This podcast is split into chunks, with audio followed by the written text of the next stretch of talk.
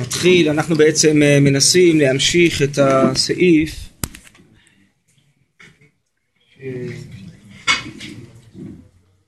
התחלתי כאן בשבוע שעבר, בעצם חשבון שהרב קוק עושה על התהליכים שקורים בדורות האחרונים,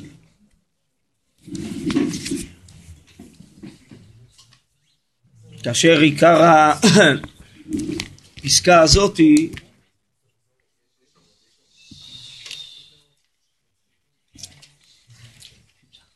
עוסקת בעצם בהתעוררות של הטבע של העמים ושל עם ישראל בכלל, אבל במיוחד בעצם בתהליכים הרוחניים, התרבותיים, שמתחוללים עקב התעוררות הטבע. זה היה, התחלנו באורות התחייה נ"ד,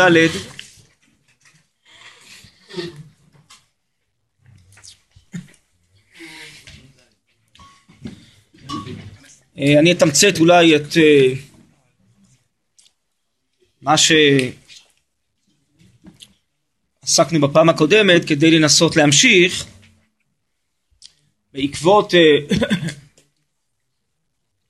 בעקבות התעוררות הטבע.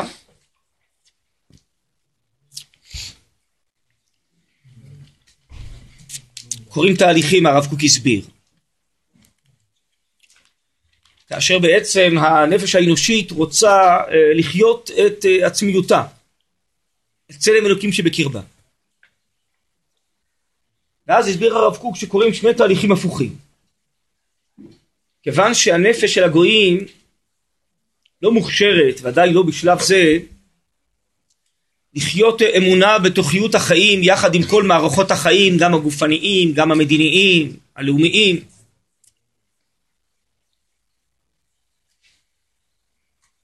ובמיוחד לאחר שהדתות, נצרות ואסלאם,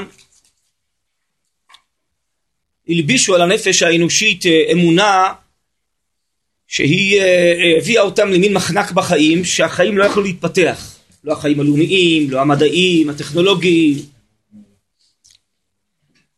אז ממילא הנפש האנושית בשלב מסוים פולטת, מקיאה את כל ההשפעות הדתיות, הרוחניות, והיא רוצה להשתחרר מזה.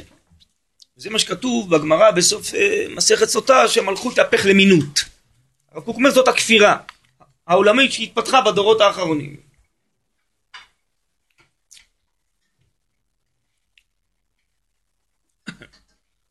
אבל גם טבעם של ישראל מתעורר.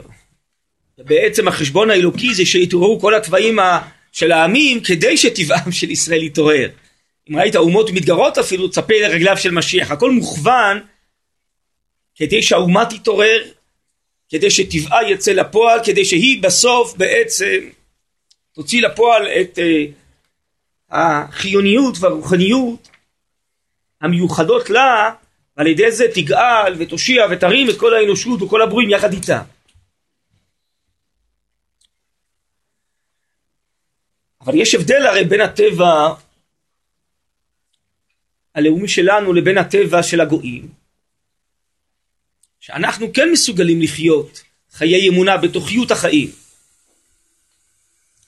כך הרב מבאר בברכת החודש שאומרים חיים שתהה בהם יראת שמיים ויראת חטא. חיים שתהה, הרב אומר באים מצד החיים. אצלנו, כן, זה לא משהו שהוא בניגוד לחיים. התוכיות של החיים שלנו זה חיי יראת שמיים, חיי אמונה, חיי גבורה, חיי יצירה. ממילא, בטבעיות החיים שלנו הכל מופיע יחד. זה מה שהרב התחיל כאן בסעיף, שרק נפשם של ישראל מוכשרת לאמונת השם אלוקים, השם אחד במילואה וטובה, וכל החיים האישיים, המשפחתיים, הלאומיים, התרבותיים, הכל יפרח יחד, כמו שהיה בשיא בתקופת שלמה המלך. אבל כיוון שאנחנו מעורבים בין הגויים, בארצות שלהם, בתוך התהליכים, אז יש כאלה מתוכנו שהם לא מבינים ולא למדו את ההבדלה שבין ישראל לגויים, כמו שאנחנו אומרים בהבדלה המבדיל בין קודש לחול בישראל לעמים. אז הם רואים שיש תהליך בעולם של כפירה, של עזיבת הדתות. הם אומרים, גם אנחנו רוצים להשתלב בזה, להשתחרר ולהיפתח לכל החיים שמתגלים עכשיו. בעצם זה מה שגרם לתנועת ההשכלה והכפירה שהתרחבה בישראל, עד שחלקים ניכרים מעם ישראל יצאו מאמונה, מיראת שמיים, מקיום תורה ומצוות. אז מצד ההתעוררות של הטבע, באמת מתאים ששאר העמים יעזבו את הדתות שלהם שלא מתאימות לטבעם. אבל אומר הרב קוק, וזה הספקנו עוד לראות בפעם הקודמת, שבכיוון שהטבע הוא דוחף מבפנים, הוא לא יניח ידו, הוא יעורר צמאון בעם ישראל לחזור לטבעו. מיד נראה שהצעד הראשון לחזור לטבעו זה לחזור לארצו, ולחזור להיות עם, ולחזור לשלוט, להיות עם חופשי בארצו, או כמו שקראו לזה מקלט בטוח.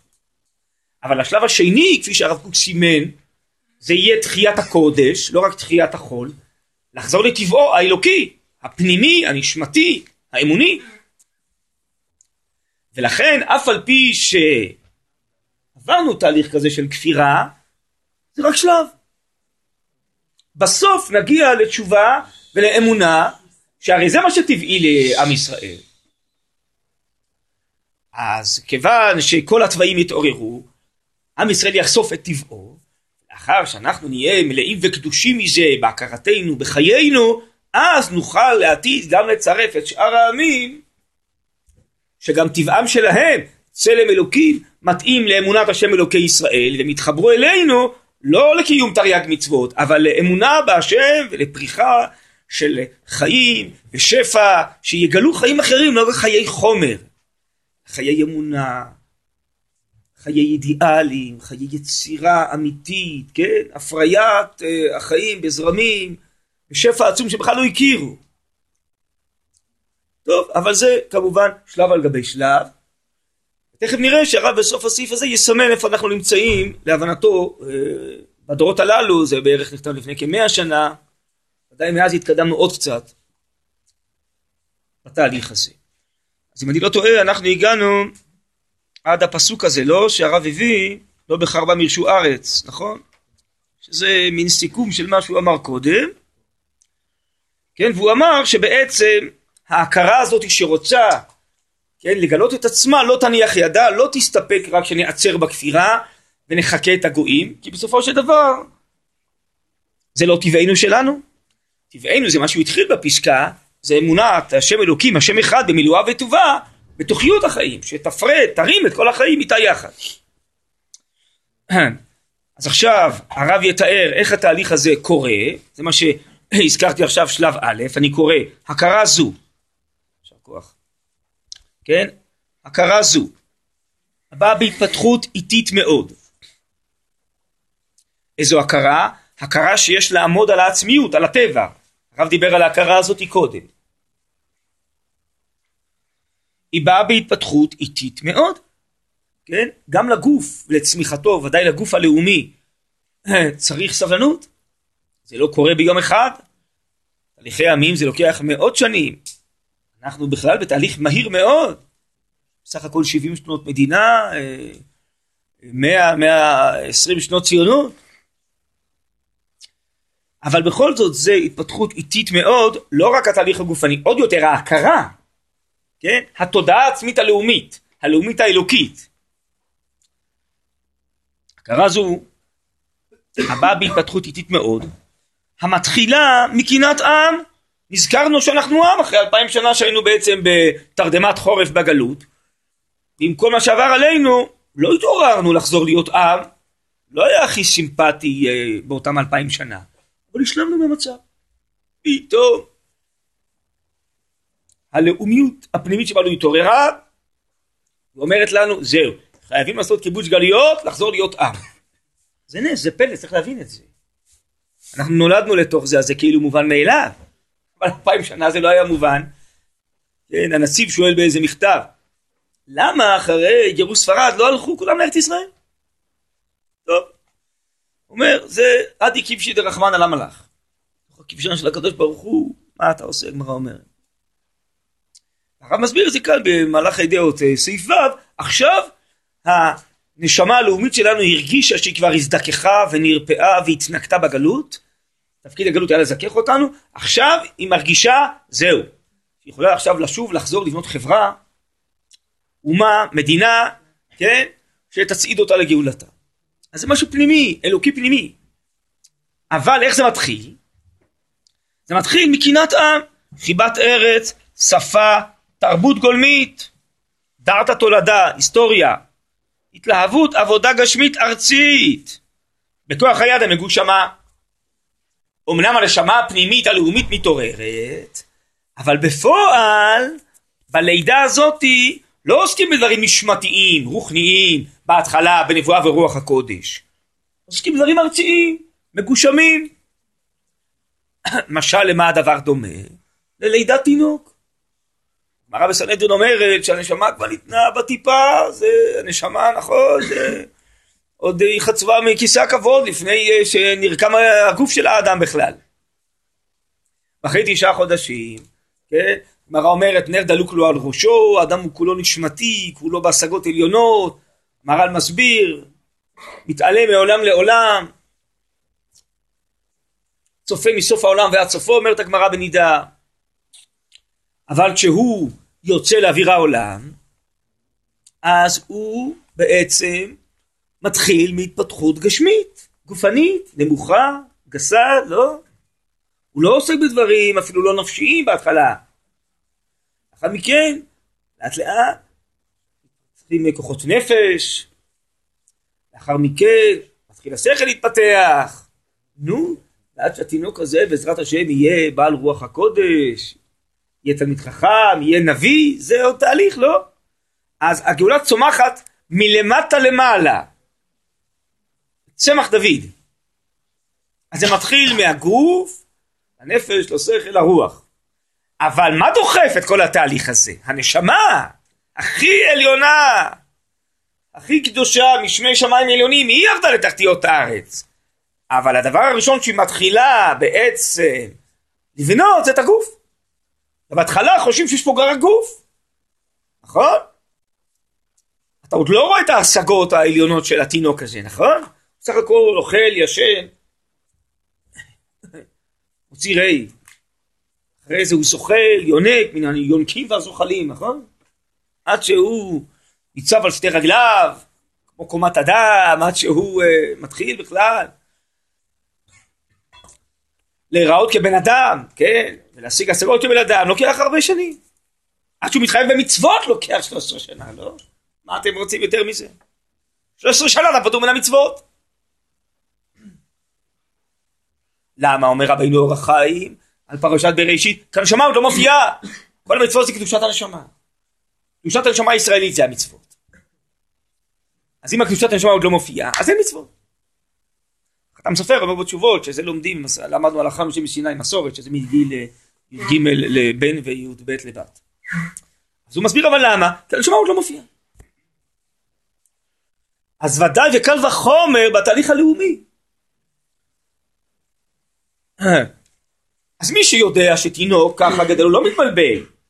הוא יודע, בסדר, יש נשמה עצורה מבפנים, היא דוחפת את כל מהלך מבפנים, היא מגדלת את כל השלבים, עד שבסוף היא תפרוץ. הערות עליונות של השגות, רוחניות, של תורה, של נבואה, של רוח הקודש. אז אותו דבר התחייה לאומית. ישעיהו הנביא, בסוף ישעיהו, כל הזמן מדבר שהגאולה זה לידה, אני אשביר ולא אוליד. אז גם אנחנו צומחים מלמטה למעלה. זה מה שהרב אומר פה בהתחלה, זה קנאת עם, חיבת ארץ, אנו באנו ארצה, לבנות או לבנות, ייבוש ביצות, נלחמים עם המלריה, מגדלים שיהיה מה לאכול בכלל, שלא יהיה רעב, שלא ימותו ברעב, נאבקים עם הטבע, עם שודדים, עם ערבים, עם טורקים, לא יודע עם מי. בונים חורבות, מפריקים את השממות, סוללים כבישים, עושים צבא עם כלי נשק, עם טנקים, כל מיני דברים גסים, לא? חקלאות, תעשייה, ביובים, תשתיות, לא? בשביל מה כל זה אבל? כדי שבסוף, כן, תיבנה פה ממלכת כהנים וגוי קדוש, שיהיה פה עם של נביאים, עם של כהנים ותלמידי חכמים שדבקים בריבונו של עולם ומביאים שפע רוחני לעולם. אבל ככה זה מתחיל. מה דוחף את כל זה? הנשמה הפנימית דוחפת את כל זה. מה פתאום אנחנו עושים את זה עכשיו ולא לפני 500 שנה? מה פתאום עושים את זה פה ולא באוגנדה? חלק מהבעיות אנחנו חוסכים זה היה באוגנדה. כי הנשמה דוחפת לפה. אז הדחיפה הנשמתית אבל מופיעה בצורה גשמית בך, אז זה מבלבל, כאילו זה דחיית חול. כמו כל העמים שבאירופה עשו מהפכות, ועכשיו בונים לעצמם ארץ. ומי שבאמת עזב את התורה מצוות מאלה שהרב תיאר אותם קודם, אז הם באמת חושבים, אני בא להקים פה תרבות כנענית היו אומרים, או תרבות עברית חדשה בארץ ישראל, על פי אידאות אירופאיות.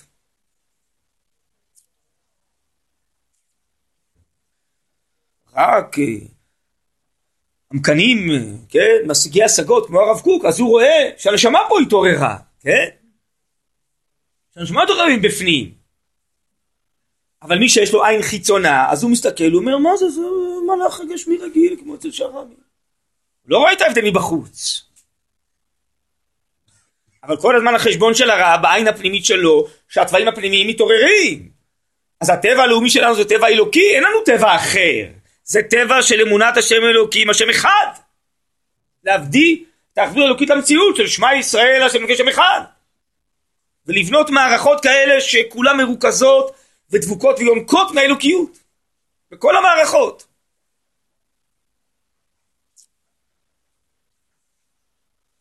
ולכן אומר הרב, אל תתבלבל. וזו פסקה בפנקסים, הרב אומר, הציבור, מדבר אפילו לציבור הדתי, הוא אומר, הוא רואה רק לפנים, מה שקורה בחוץ. הוא לא רואה את הנשמה הפנימית שמחיה את הכל. וזה מסוכן, אומר שם הרב. כי בסוף יש איזו אנרציה, איזה מרץ ראשוני. עלולים להתעייף. אם לא נבין את המציאות הפנימית, ונתחבר לפנימיות של המציאות, מתוך אמונה, מתוך מצווה, מתוך שייכות ושליחות ודבקות, אז אם זה רק כזאת אנרציה, התעוררות רגשית, כמו בשאר העמים, זה עלול להיחלש בסוף. ובסוף לא נדע איך לצאת מסבך כל הבעיות, ומהחולשות והלחצים, הוא כבר כותב את זה אז, לפני 100 שנה.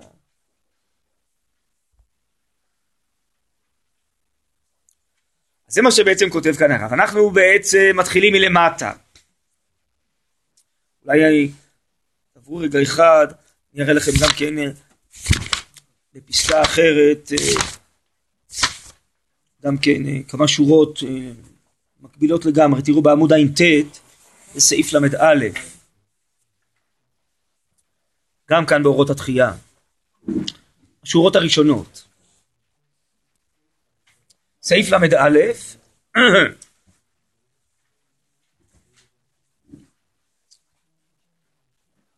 התפתח היישוב בארץ ישראל,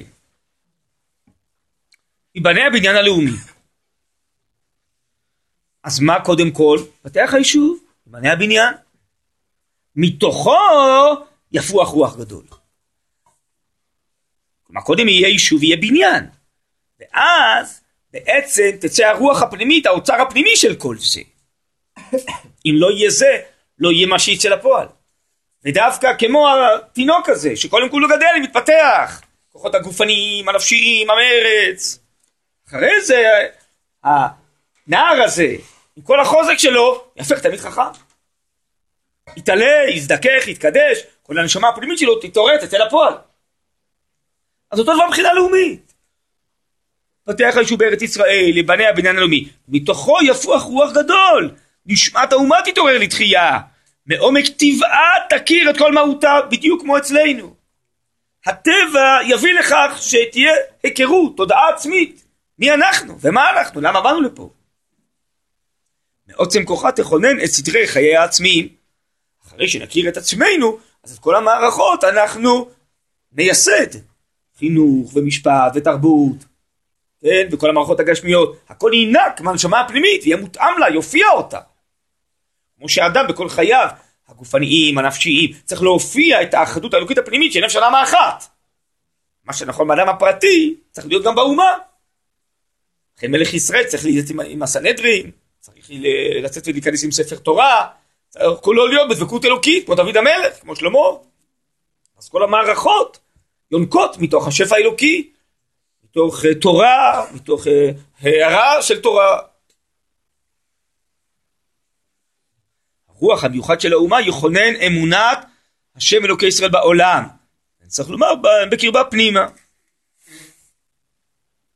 טוב, אז אם כן, אותו עיקרון שזה צומח מתוך הבניין הגשמי, המעשי, יגלה האוצר הפנימי. בואו נחזור אלינו.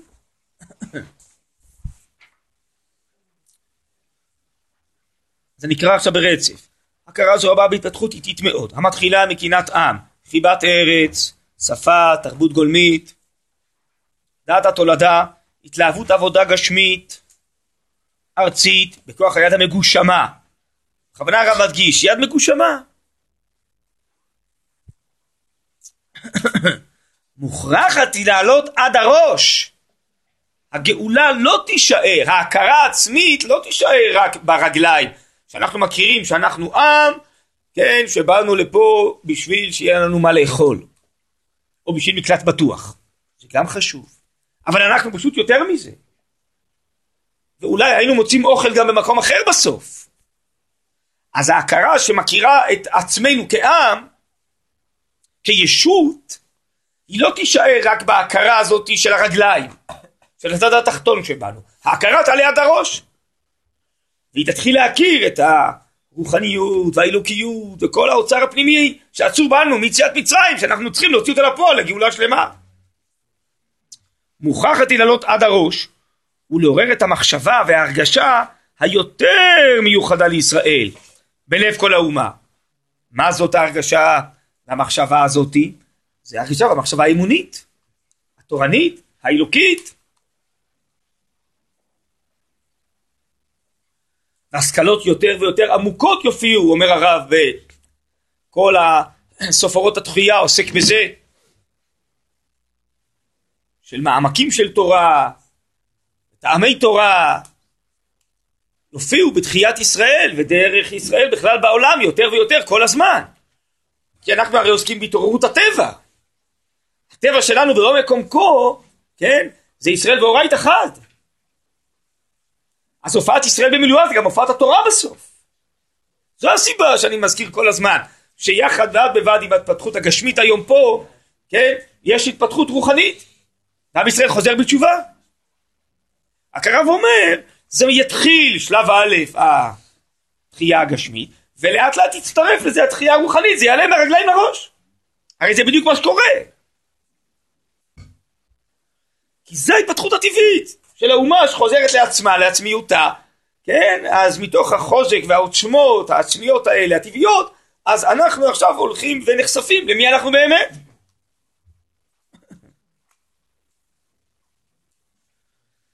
אז עוד פעם, הוכרחתי לעלות עד הראש ולעורר את המחשבה והרגשה יותר מיוחדה לישראל, בלב כל האומה, הזקנים והצעירים יחדיו, ובלב אחד, במחשבה וחשק אחד, ישובו בני ישראל וביקשו את השם אלוקיהם, ודוד מלכם, ופחדו אל השם ואל טובו. כלומר, למה הרב מצטט את זה? לומר שתהיה תשובה על השם. מה זה דוד מלכם? זה בעצם ללאומיות האלוקית שלנו תהיה תשובה. אנחנו נכיר מחדש מה זה עם. מה זה עם ישראל? זה לא רק מקלט בטוח. זה עם של ממלכת כהנים וגוי קדוש, זה עם אלוקי. זה נקרא דוד מלכם. זה מלכות בדוד. לא רק תחייה גשמית, שתלמידי הגר"א קראו לזה טור ידי משיח בן יוסף, אלא משיח בן דוד, שהוא ההופעה הרוחנית בישראל, הופעת התורה. אז כבר שישובו בני ישראל, ביקשו את השם אלוקיהם, אז הם יבקשו את דוד מלכם. פחדו אל השם ואל טובו. מה זה פחדו אל השם ואל טובו? כמובן, יראת שמיים, אמונה. טוב, עד כאן זה בעצם ההבנה של הרב, מה מתחולל בדורות הללו. ומה עתיד להיות. עכשיו, כדרכו של הרב, בלא מעט פסקאות, אז בסופם הרב מסמן מה קורה בדורו, איפה זה נמצא התהליך הזה בדור שלו. בכלל כדאי לדעת שהרב ציודה היה מסביר שהרב קוק את כל תורתו כבר למד בחוץ לארץ. הוא לא עלה ארצה בשביל ללמוד תורה. זה לא נשמע טוב. את כל תורתו, גם הנגלה וגם הנסתר, הוא כבר ידע בחוץ לארץ. מה שהתחדש לרב הרב ציודה היה מסביר, שהוא ראה את כל התהליכים שקורים כאן, הוא ידע לסמם ולומר, זה. מה שכתוב בכל הספרים, הנגלים והנסתרים, שתהיה התעוררות, כן, כל הפסוקים ובחז"ל, שיהיה קיבוץ גלויות וכן הלאה, ושערי החוכמה ייפתחו בעולם, כן, וכל המקורות הפנימיים שהרב שלט בהם, ישר והפוך. מה שהתחדש לרב, כשהוא ראה את התהליכים, הוא ידע לומר, זה. זהו, זה קורה עכשיו, זה מתחיל, זה מתפוצץ. אמנם הוא רואה את הניצוצות הראשונים, את האור בשורשו, מה שבעצם רבים אחרים לא ראו, אבל זה מה שהתחדש לרב בארץ ישראל. ככה הרב ציודה מסביר. הוא אמר, התהליך הזה שכתוב עליו בספרים, זה מה שמתחיל עכשיו. כמובן, אתם רואים בעצמכם פה שהרב צופה את השלבים הבאים, וגם צופה הרבה מאוד הסתבכויות. אבל זה המציאות, זה התהליך, גם בתשעת ירחי לידה, יש כאבים וצירים וחבלים, ולעומת זה חבלי משיח, לא? אז, אבל בסופו של דבר, מתוך כל התהליך הזה נולד משהו טוב, לא? אבל הוא נולד עם צירים וחבלים, עם כאבים. בסוף נולדת נשמה חדשה. יציאת מצרים היא נקראת תמיד לידה. ועכשיו אנחנו נולדים מחדש. בגאולה האחרונה. אז עכשיו אם כן, בואו נקרא את השורות האחרונות פה, איך הרב רואה את התהליך הזה בזמנו. כעת באחרית הימים. זה ביטוי מיוחד. כעת זה אחרית הימים. של התהליך הזה, של ההיסטוריה, של תחיל ביציאת מצרים, אנחנו עכשיו בעצם נמצאים בשלבים, כן, המתקדמים שלו, שהם נקראים אחרית הימים. שוב, זה יכול להיות המושג של יום, יומו של הקדוש ברוך הוא, כי ימי עולם או שנים קדמניות, הרב מבאר באיזה מקום, זה לא המושג יום שלנו. ימים ושנים. זה יומו של הקדוש ברוך הוא, זה יכול להיות תקופות, כן? אנחנו לא יודעים בדיוק לסמן זמנים ומספרים, זה לא הנושא בכלל. אבל מבחינת התהליך שהעולם עובר, עכשיו זה אחרית הימים, שעכשיו השלב הזה שהטבע צריך לצאת לפועל. כעת באחרית הימים, שכבר החלו להראות את ניצניהם. מה זה הניצנים? הניצנים קודם כל זה הניצנים נעורו בארץ, נכון? אפשר להניח שהרב נשמח על הביטוי הזה, את הזמיר הגיע וכל אותו נשמע בארצנו, ויש קץ מיגולי של רבי אבא, שזה בריחת הארץ ועלייה, כן, אבל יש דבר יותר מהותי, שלא כל כך מכירים אותו בדברי הרב, זה מופיע בחלק ד' של איגרות, איגרת 1000 מ'. הרב אומר, ההתחלת הזאת של קץ המיגולי של רבי אבא, תחיית האומה הגשמית, זה בעצם עוד לא התחלת האמיתית של הגאולה. אמרי הראייה, הרב קורא לזה, התחלת. ההתחלת האמיתית, הרב אומר שמה, שההכרות של הגאולה, מה שהרב מדבר אצלנו, ההכרות, אנחנו עם ועם אלוקי, ויש לנו משימה מיוחדת, שההכרות האלה תתחלנה לצמוח באומה, זאת התחלת הגאולה האמיתית. כך הרב כותב שם. יש התחלת של השלבים הגשמיים, של שלב א', אבל יש גם התחלת של השלבים הרוחניים, של שלב ב', של צמיחת ההכרות. צמיחת ההכרות בהבנת הישות העצמית האלוקית שלנו. כן? אז כעת, באחרית הימים, שכבר החלו להראות את ניצניהם, כל החיל אשר נגע אלוקים בליבם. מי זה החיל הזה? אלה תלמידי חכמים, אלה אנשים מאמינים, שבאים לגאולה מהקודש, מהתנ"ך, ממסורת ישראל, מהתורה והמצוות, זה נקרא החיל אשר נגע אלוקים בליבם. כן? שהם כבר עכשיו מאמינים בהשם ויודעים שזה מהלך אלוקי, כל אחד לפי דרגתו, לפי הבנתו. קרואים ועומדים הם לעורר המון מחשבות והופעות מהספירות העליונות במקור ישראל. במקור ישראל העליון זה התורה העליונה. אז האם אנחנו רוצים להשפיע על תהליך של הגאולה? אז אנחנו צריכים לעורר מחשבות, לעורר את ההכרה הזאת, הבנו, ומתוך כך באומה כולה, תוך כך בעולם כולו. ובאיזה פסקה בקבצים הרב אומר, כשיהודי בישראל מפתח בעצמו רוחניות, זה בעצם שוקע, זה נמצא, זה חודר בתוך כל האומה. זה חודר בתוך כל האנושות, בתוך כל העולם, זה נמצא. גם אם לא רואים בדיוק ברגע זה את ההשלכות המעשיות של זה. הרוחניות זה מציאות יותר חזקה ממה שחושבים, המציאות הגשמית אפילו. אלא מה, שאותה רואים בעיניים ואת הרוחניות לא רואים בעיניים. נו, אז למדתי, אז התפללתי, אז מה יצא מזה? נושענו כבר, הגענו לגאולה, הערבים הפסיקו לרצוח. זה תהליך שהרוח הפנימית של התורה, של האמונה, של צלם אלוקים שבאדם מתעורר יותר ויותר, והאדם מתעורר יותר ויותר.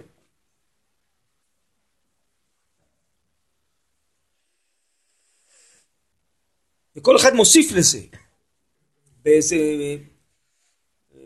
פסקה בפנקסים, הרב אומר, אדם עושה מצווה, אדם מתפלל, אדם לומד תורה, זה כמו מי ששם מטבע בקופת צדקה. עושה זה בתוך הקופה. זה נמצא. הוא תרם את זה לקופה הכללית, גם שהוא בנה את עצמו ופיתח את זה רק בתוכו.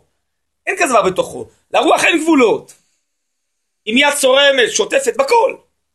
ודאי בכל האומה, בכל האנושות, בכל הבריות. הכל מתבשם. הכל מתעורר בפנימיות. בסוף זה יפרוץ לגמרי. מה אתם חושבים? כל התהליכים האדירים האלה שאנחנו נמצאים עכשיו בתוכם, געש עולמי עכשיו, אתם רואים פה, כל העמים מצטרפים למלחמות,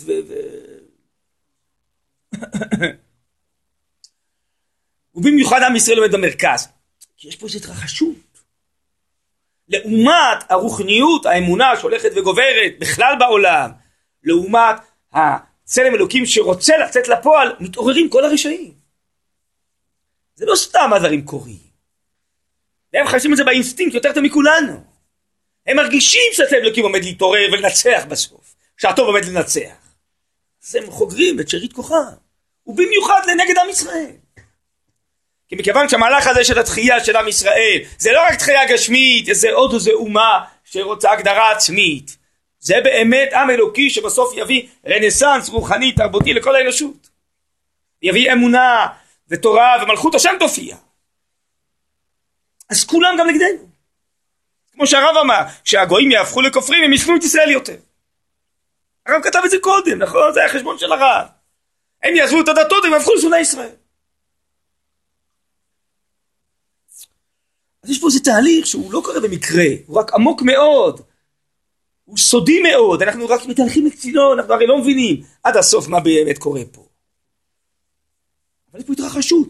בשני פרמטרים, בפרמטרים עולמיים, של מאבק של הרע נגד הטוב, רואים את זה. ובפרמטר שני של מאבק של כולם נגד ישראל. גם כל אלה שנלחמים, אלה שמגדירים את עצמם טובים, לעומת אלה שמגדירים את עצמם רעים, אבל המחנה המשותף שכולם נלחמים בישראל. נכון? גם הצרפתים האלה שאתמול ספגו כזה פיגוע מדאעש, כן? אבל הם גם נלחמים בישראל. הם עכשיו ניסו לעשות עם הפלסטינאים איזה תהליך בעצם נגדנו. והם חתמו על, גם כן עם כל האיחוד האירופאי נגד המוצרים של ישראל. הם גם בתוך זה. הם רצו לאיראן כבר לעשות הסכמי, אחרי שעשו איתם איזה הסכם, רצו לחתום איתם כבר עסקאות. הם היו הראשונים שרצו לחתום עסקאות עם איראן. נכון? זה בכלל לא ברור עכשיו מי הרעים ומי הטובים. פתאום האיראנים נהיו הטובים, לא? די שהם הרעים, ואלה הם הטובים. זה משהו עכשיו, הכל. הוא מחטט מצרים במצרים, זה משהו הרי. זה התגשות עולמית עכשיו. אנחנו לא יודעים מה המשמעות של זה, אנחנו לא אנשי נבואה ולא אנשי סוד, אבל משהו קורה פה. זה ברור שיש פה מאבק בין הרע לטוב, בין הרשעות לבין צלם אלוקים שבאדם, זה ברור לגמרי, זה כל אחד רואה. אבל המשותף שבמרכז עומד עם ישראל, זה לא יעזור גם, כל העמים האלה לא יצליחו בזה, אם לא עם ישראל יוציא את חיותו, את רוחו, את אלוקיותו לפועל, העולם לא ייגאל. שהחיים, עומק החיים האמיתיים שצריכים לפעול בעולם לא יופיעו. וכיוון שכנראה כולם חשים את זה באינסטינקט, אז כולם נגד ישראל.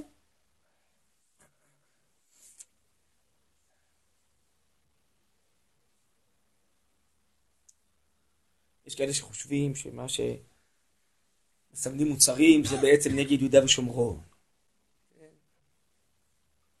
אז הסביר השבוע מי שהיה הנציג שלנו באום הרבה שנים, הוא אומר זה נגד ישראל, זה לא נגד ההתנחלויות, זה רק תירוץ ההתנחלויות. כמו שאומות העולם, מלחמות באנו בגלל הפלסטינאים, זה לא בגלל הפלסטינאים, זה רק תירוץ הפלסטינאים. הם שונאות את ישראל כמו שכתוב פה, ואם לא היה פלסטינאים, לא היו שונאות ישראל, הרי הרב מסביר פה. יש שתראו את הטבע שלהם, וברגע הראשון הם כולם נאבקים נגד ישראל. יש סוגיה כזאת, הרב מבאר ככה בעין היה, הסוגיה של רומי שגזרה על תלמוד תורה. ואז הגמרא מספרת שרבי עקיבא בכל זאת הקיל קלות ברבי, בסוף תפסו אותו ושם אותו בבית האסורים. היה מישהו אחר שם פפוס בן יהודה, נכון? אמר לרבי עקיבא, בשביל מה אתה מרגיז אותה? הרי מה שמפריע להם זה תלמוד תורה. אז אל תלמד עכשיו תורה, עד יעבור זה. מה אתה? כוונה, להתגרות בהם. אז רבי עקיבא אמר לו, זה לא נכון, זה רק תירוץ. התלמוד תורה. הם לא רוצים אותנו בעולם בכלל. די לא, שאנחנו נבנה לאומיות וארץ, מה שרבי עקיבא תמך במרד של בר כוכבה. בסוף, ספרת הגמרא, אחרי שתפסו את רבי עקיבא, גם תפסו לפפוס בן יהודה וגם לבית האסורים. אז רבי עקיבא שואל אותו, מה עושה מר כאן? מה? אז אומר לו פפוס, אשריך רבי עקיבא שנתפסת דברי תורה. אומר לו לפפוס שנתפס הדברים בתהילים. מה זה דברים בתהילים? מה, הוא הלך להמר בקזינו? מה זה דברים בתהילים של פפוס? הכוונה היא שהוא הודע לרבי עקיבא שתפסו אותו סתם, בלי סיבה. רבי עקיבא היה תירוץ, הוא מלמד תורה. טוב, נו, אבל אצלו כבר אין תירוץ, אז בלי תירוץ, אז בלי סיבה. זה בכלל לא הסוגיה, זה מבלבל. כי זה מה שאומרים, מה שמדברים. אבל אם לומדים פה ומבינים מה התהליך, פחות מבלבלים אולי. זה בכלל לא הסוגיה, זה רק תירוץ הפלסטינאי. זה רק תירוץ המוצרים מיהודה ושומרון. זה רק תירוץ. היו עושים את זה גם בכל מקרה. אבל באמת הגענו לאיזה פרק, תראו, שגם שנאת ישראל מתגברת. באמת השבוע הזה דיברו על זה שנתיים, שהם החליטו לחתוך. תוך כדי זה שפה אנחנו נלחמים, והערבים רוצחים, והכל בסדר. רק זו הבעיה, אנחנו הפרושים הכי מרכזיים. יש פה איזה שדרוג, זה עליית מדרגה. השנאה במאבק נגד ישראל. זה תהליך, קורה פה משהו. אז אם אנחנו רוצים לסייע לתהליך, לקדם אותו, אומר הרב פה, זאת הנוסחה. אנחנו צריכים להתוודות בעצם לעצמיות שלנו, לפתח את ההכרה הזאת, ואי אפשר לפתח אותה בלי התורה, בלי התנ"ך, בלי תורה שבעל פה, בלי כל הספרים שאנחנו לומדים. בעצם אי אפשר לפתח אותה היום בלי הישיבות, בתי המדרש. אין שום מקום אחר שהסוגיות האלה מתבררות במעבדה פנימית, כמו שהן מתבררות במקומות האלה, כמו שהן מתבררות במקומות האלה. אז אם כן, קודם כל לברר אותה לעצמנו. כל אחד בתוכו, בתוך הישיבה שלנו, בתוך בתי המדרש שלנו. מתוך כך בעזרת השם זה יתפשט בכל עם ישראל. מתוך כך בעזרת השם זה גם יאיר באור גדול, גם על שאר העמים עוד יכירו והצטרפו, בסדר, אבל זה עוד חזון המועד. אבל זה מה שהרב אומר, זה מה שאנחנו צריכים לעשות, תראו פה, הרב נותן הוראות. כל החיל שנגע אלוקים בליבם, קוראים ועומדים מהם לעורר המון מחשבות, והופעות מהספירות העליונות ממקור ישראל. ושמה, האוצר הפנימי הזה הוא זה שעורר אותנו בכלל. ולהדור בלא לב הלב, הכוונה היא במסירות נפש, ביסודות התחתיות, שהתחילה כבר הרגשה לדפוק בהם בחוזקה. היסודות התחתיות זה מה שהרב אמר קודם, קנאת עם, חיבת ארץ וכו'. כלומר, להסביר את הערך של העשייה הזאת, ולהתחבר, להסביר גם לאנשי העשייה, כמה זה חשוב מה שהם עושים. כי הם לא יודעים להסביר את זה בהסברות האמוניות, האלוקיות, הרוחניות. זה החיל שנגע אלוקים בליבם יודע להסביר. ויכבדו זה ואת זה ויעריצו זה, זה הרב אומר פה בפסקה אחרת באורות התחייה. אנשי התורה ואנשי המעשה. כל אחד ידע את תפקידו, מה שבונה זה, לא בונה זה. אבל החיבור של שניהם הוא מה שמוליד את כל הרוממות הזאת. אז אנשי המעשה הם בונים את כל הבניין הזה הגשמי, שמתוכו יפוח רוח גדול. והרוח הגדול זה התלמידי חכמים, הם עוסקים ברוח הגדולה שצריכה לפוח. הם יסבירו להם שהמעשה גם כן, כמה חשוב מה שהם עולים, זה לא סתם בניין של חול. זה מרכבה לשכינה הבניין הזה.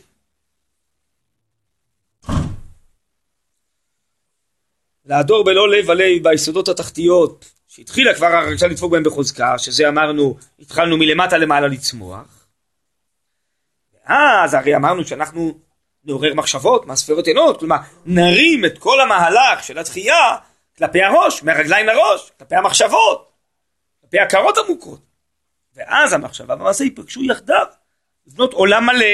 זה נקרא עולם מלא, שזה גם נשמה וגם גוף, גם ראש וגם רגליים, זה עולם מלא.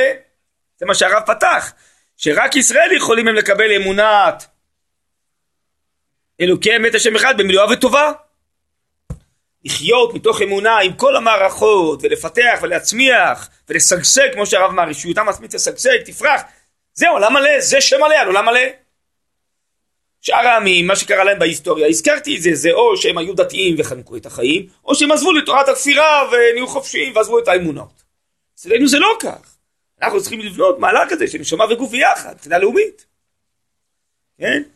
המחשבה במעשה ייפגשו יחדיו לבנות עולם מלא בשם מלא, לוח השם לעולם, אלוקייך ציון, לדור ודור הללויה. זה אולי אפשר לסיים בזה.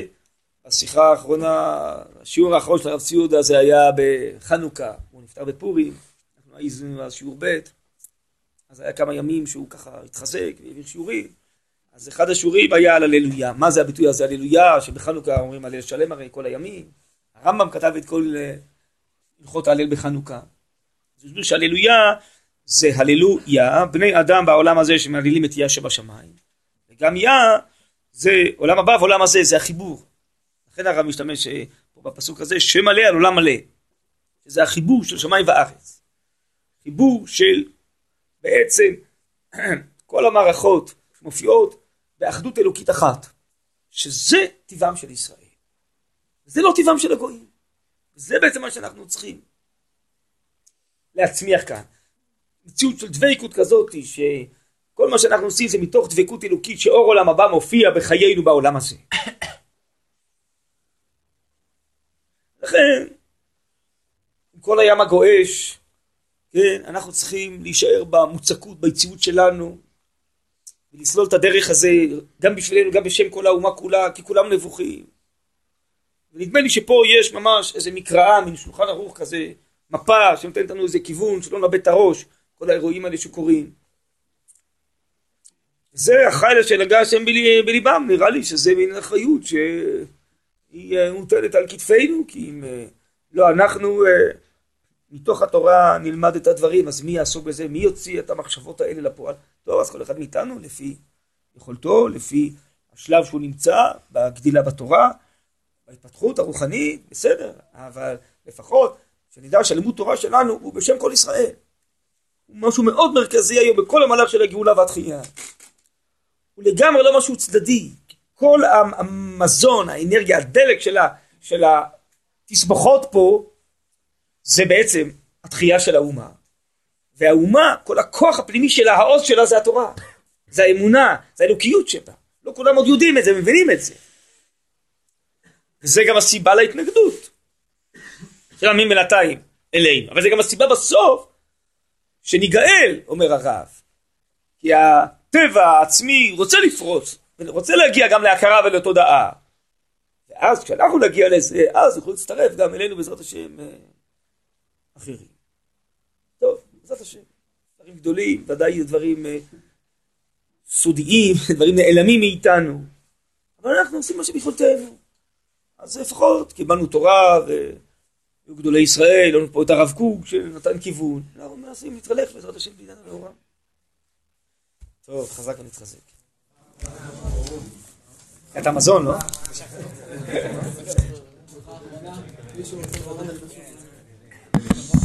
לא?